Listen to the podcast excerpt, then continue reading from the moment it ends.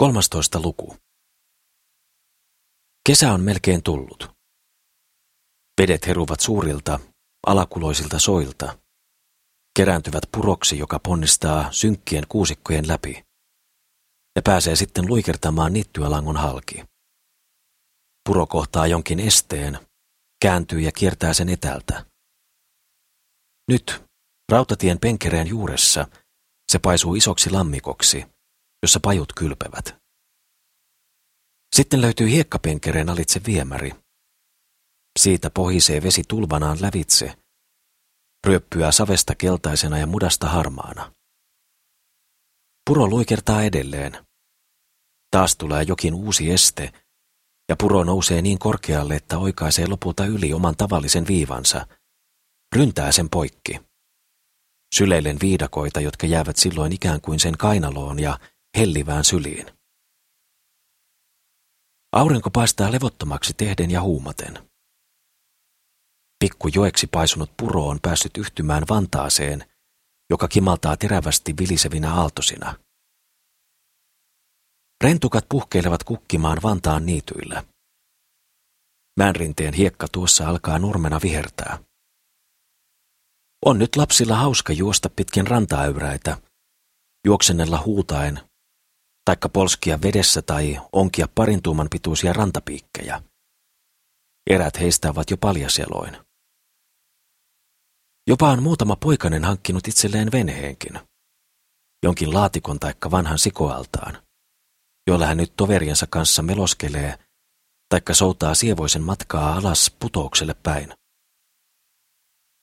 Sakris. Hänkin kuljeskelee näillä main. Auringon ilo silmien edessä ja lapsuuden vähäiset huvit mielessä pysähtyy hän katselemaan villisti huutelevia lapsia, niin kuin muutkin aikuiset. Kiireesti kehittyy suvi. Kuusien synkkä väri saa uusien vivahteiden iloa. Kuusien oksat tulevat täyteen kukkia, pieniä ja kirpeänpunaisia käpyjä. Koivut, joihin on puhjennut harsomainen ja utuinen silmuvaippa – Sakriksen mielestä ikään kuin morsiushuntu, pukeutuvat yhtäkkiä juhlaan, kiilteleviin lehtiin. Ne ikään kuin kasvavat korkeammiksi, tuossa tuokiossa. Kalliomäen välissä lepäävät tasaiset niityt peittyvät kukkiin. Sakeasti versoviin ja niin keltaisiin, että kaikki on yhtä ja pelkkää silmien häikäisyä. Oraat höystyvät viikossa puolen kyynärää. Talitinttien iloisesti kelkattava laulu on siirtynyt metsiin. Kaikuu nyt heikosti, jostain suhisevan koivun sisästä. Ja pääskyset kiirivät ylhäällä illan punertavassa ilmassa. Ilta ennustaa kuumaa päivää.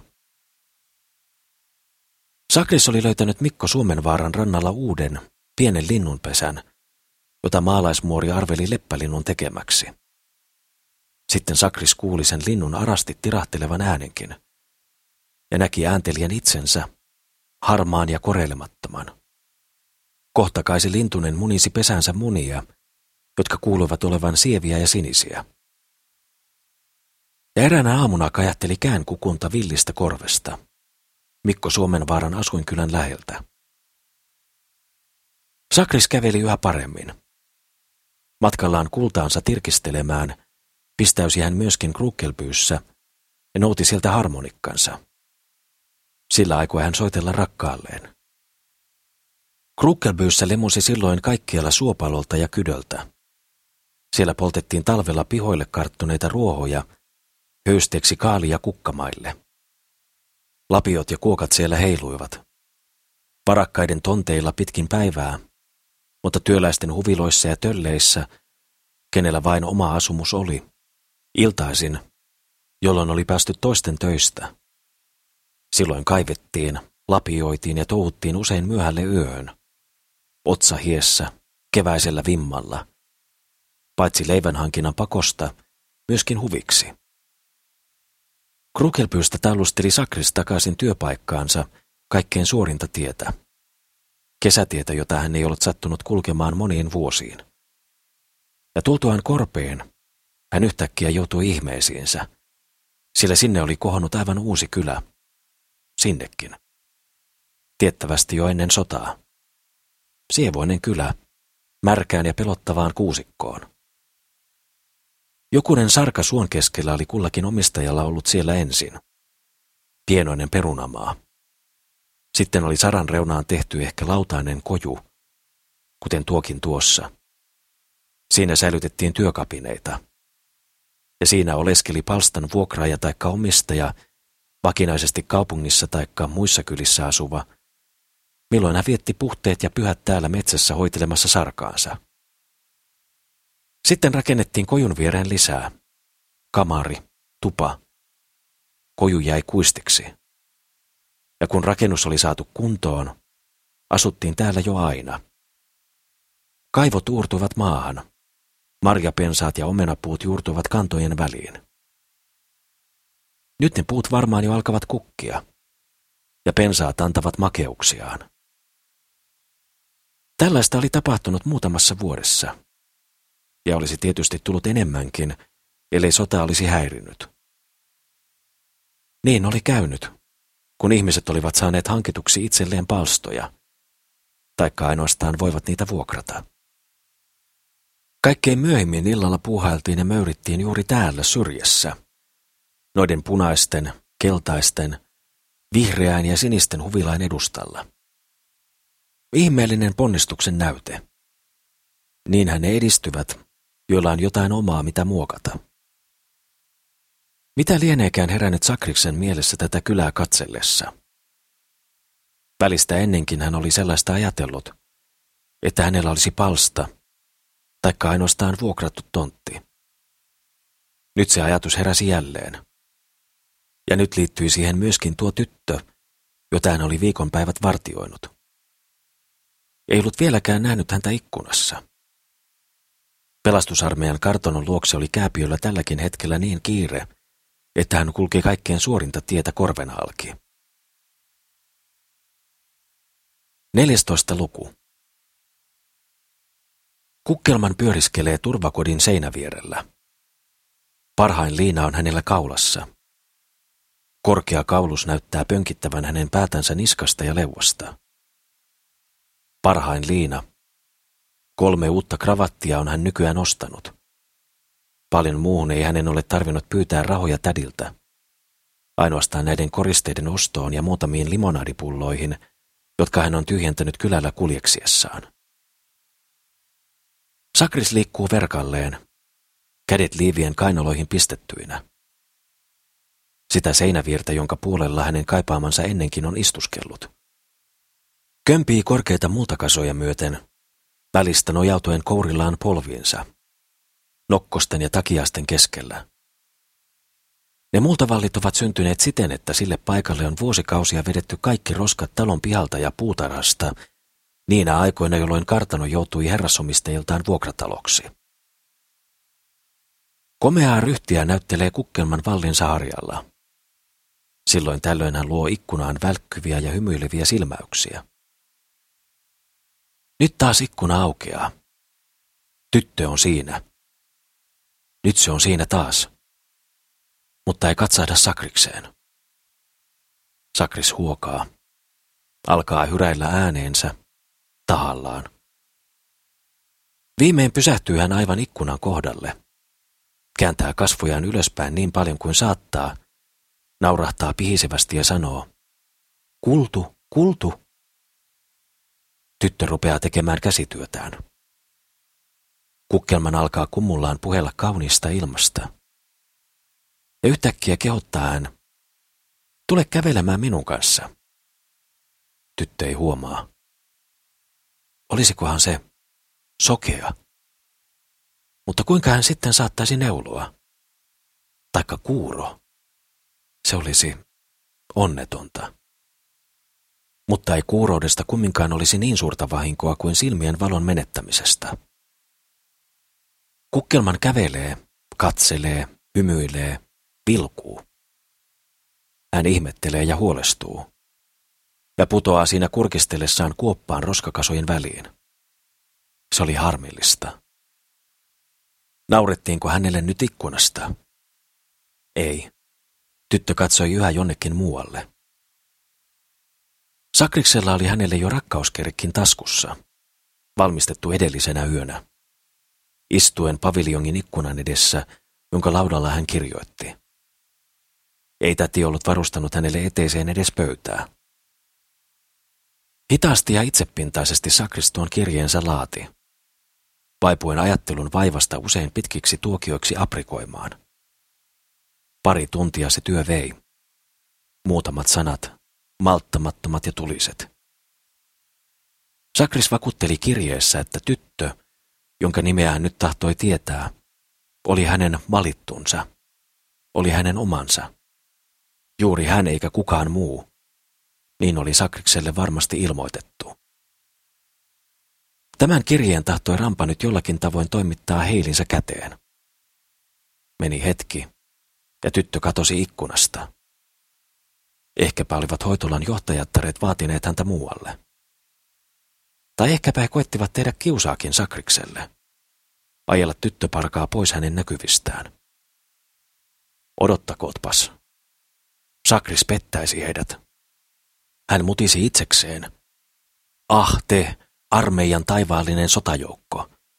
Kyllä minä näytän teille jöökiä flikkani tähden.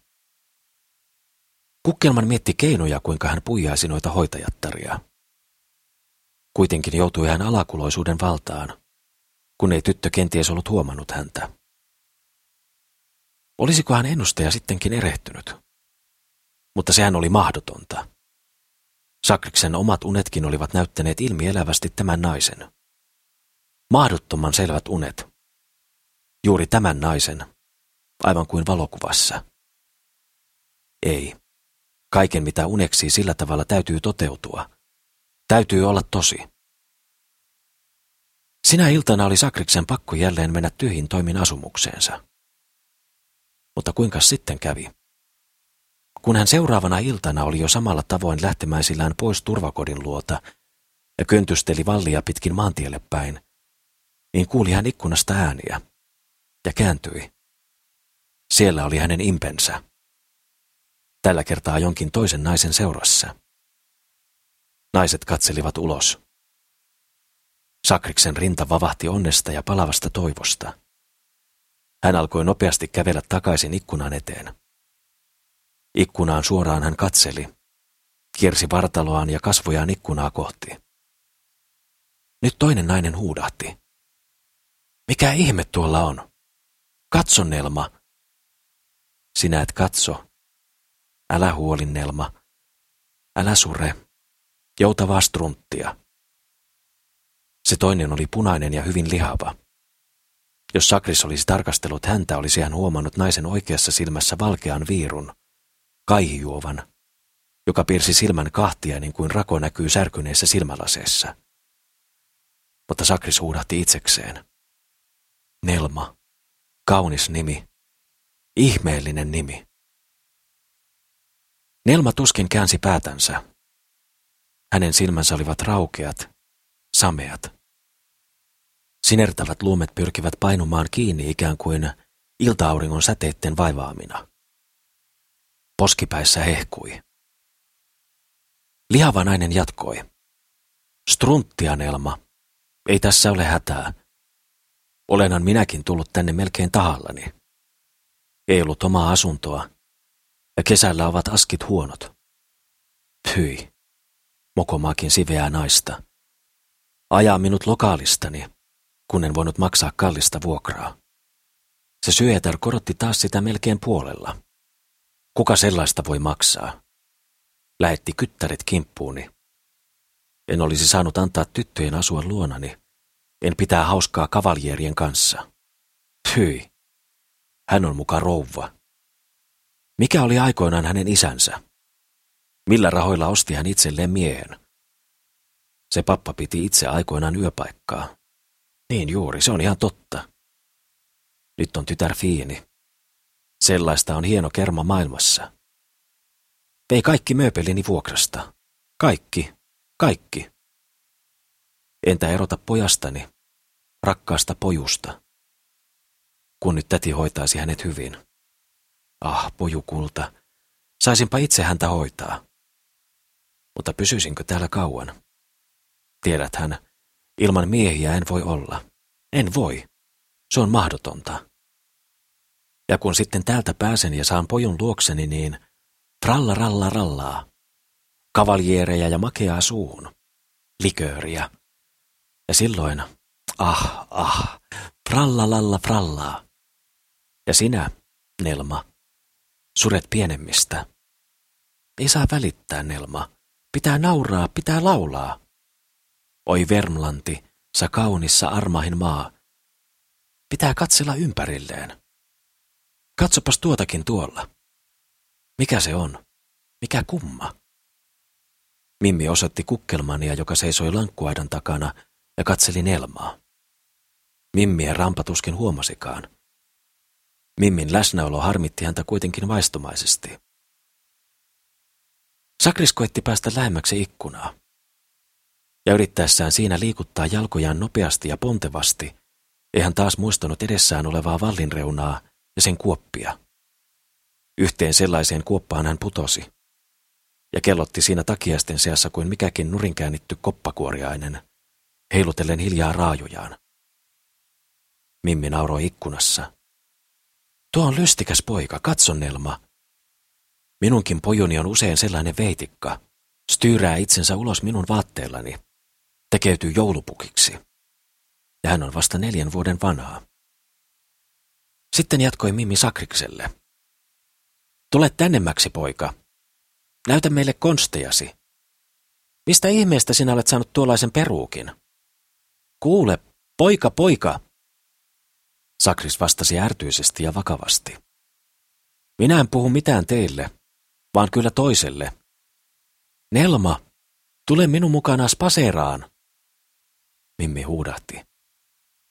Nelma, mitä hän sanoo? Se osaa laskea leikkiä, nallikka. Kukkelman tiuskaasi Mimmille. Minä en puhu teille mitään. Ja minä en ole nalli. En poika. Ja miksikään voisi olla poika? Poika. Se ei ole mitään pahaa. Mutta minä tarkoitan puhua Nelmalle asioista. Tarkoitan vakavaa asiaa. Mimmi katseli varsin kummastuen sakrista. Hänen silmänsä oikein tutkivat tuota joulupukkia. Hän vastasi. Vakavaa asiaa.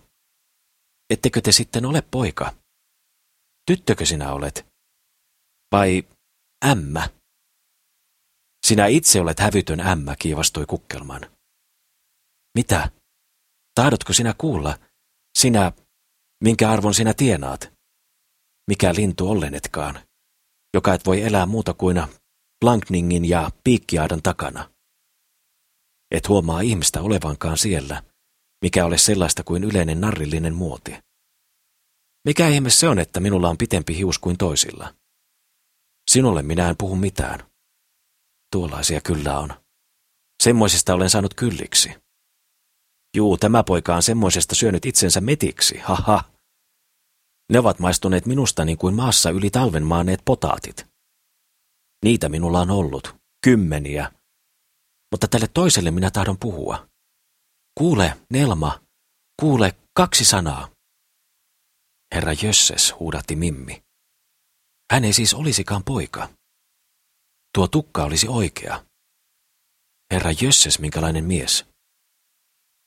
Sakris oli niin lähellä aitaa, että hänen päänsä parahiksi näkyi sen ylitse. Hän äänteli. Nelma, Nelma, niin kaunis nimi. Sellaista minä en ole kuullut milloinkaan. Ja niin kaunis tyttö. Tule, tule sieltä pois.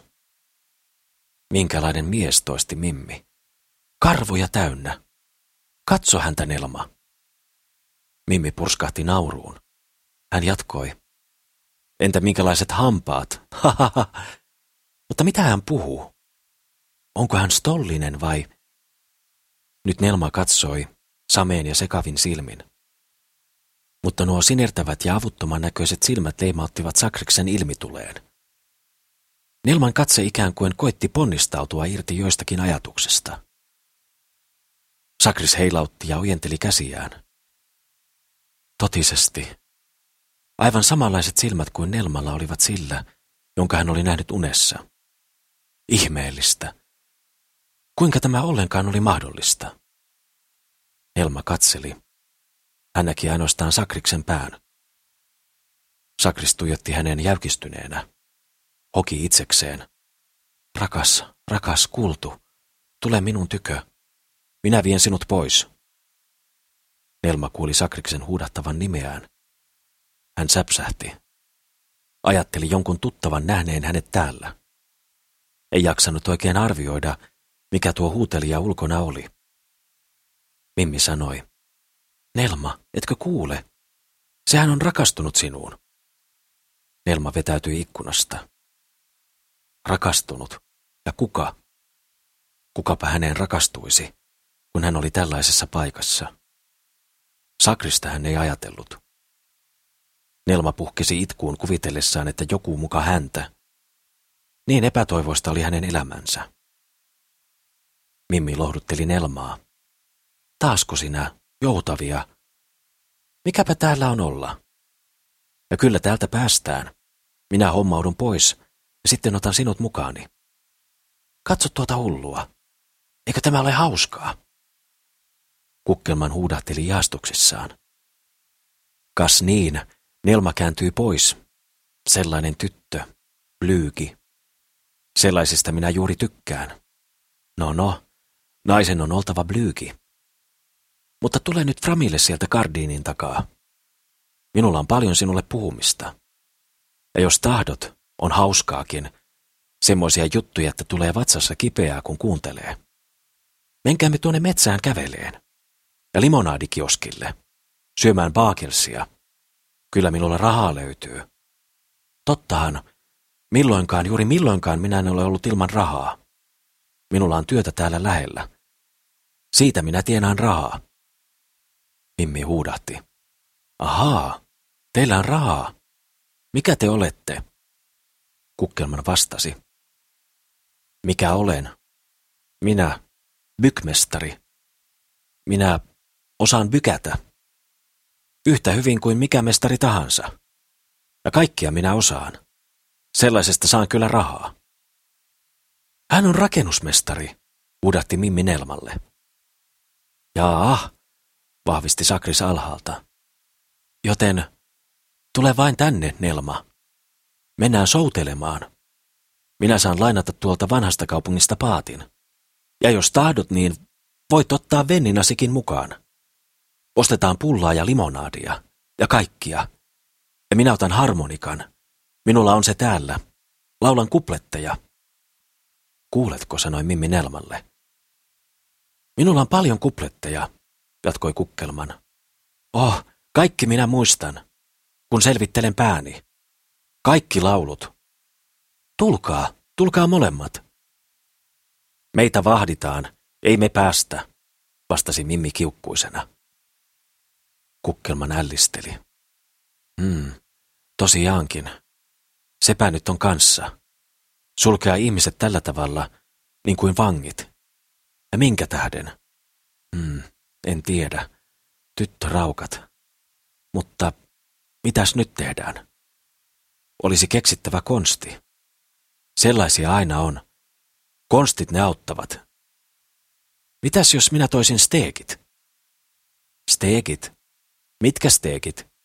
kysyi Mimmi. Tikapuut suomensi kukkelman. Mikäpä siinä? Oli kerran Amerikassa mies. Sen nimi oli Romeo. Kiipesi palkongille kultansa luokse. Taikka nyt se onkin keksitty. Jospa siellä olisi jotakin remonteeraa. Löysitte vaikka klasin rikki, ja minä tulisin kysymään, onko klasin leikkaamista. Ja sitten olisin siellä teidän kamarissa. Mimmi halveksivasti. Ja meidät pistettäisiin koppiin. Puh. Kukkelman raapii päätänsä. Hän sanoi, jaa, sillä tavalla se mahtaisi ollakin. Mutta mitä me keksimme? Kyllä me aina jotakin keksimme. Kuulkaas, jos minä tulen sinne ja pyydän päästä hakkaamaan klapia, niin sitten saan keskustella teidän kanssanne. Hakkaako rakennusmestari klapejakin? kysyi Mimmi. Kukkelma nauroi leveästi. Miksikä ei? Ei se ole häpeä osata tehdä kaikkia. Kaikkia minä osaan. Ja nyt minä tulen sinne hakkaamaan klapia. Huomenna. Yhtäkkiä Mimmi viittasi kädellään kukkelman ja poistumaan, viittilöi kiivaasti. Sakris huomasi jotain vaaraa ja pujahti aivan lankkuaidan juureen. Siinä nyt kyyröttää ja nostaa hiuksia korvansa edestä, kuuntelee. Sillä huoneessa on jo kolmaskin nainen. Joku kurkistelee ulos ikkunasta. Varmaankin joku vahti. On jo kovin hämärä. Sakrista ei näy. Se kolmas toruu tyttöjä, sanoo heidän puheilleen jonkun ulkopuolella olevan kanssa. Mimmi kieltää.